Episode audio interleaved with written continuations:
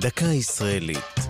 השבוע נעמי שמר, במלאת 15 שנה לפטירתה. והפעם, לשיר זה כמו להיות ירדן.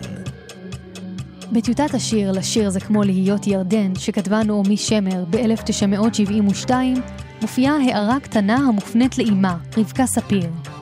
בבית הראשון תמצאי את תקוות טיול הבר מצווה שלנו, עניין של 29 שנים קטנות, כותבת שמר לאימה.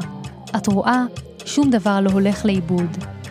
מהו, אם כן, אותו טיול בר מצווה המונצח בשיר?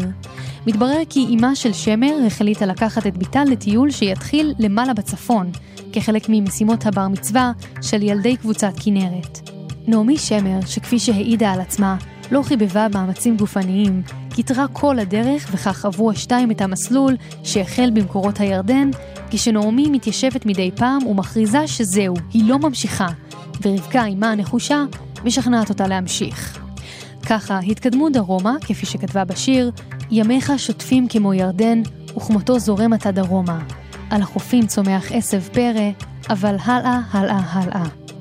על אף הסבל של נעמי שמר, נראה שזכר הטיעון ליטה עמוק בנפשה. לפני מותה, ביקשה שיושרו ארבעה שירים בלווייתה, בהם השיר הזה.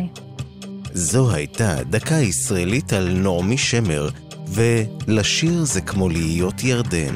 ייעוץ הדוקטור מוטי זעירה. כתבה והגישה נועם גולדברג.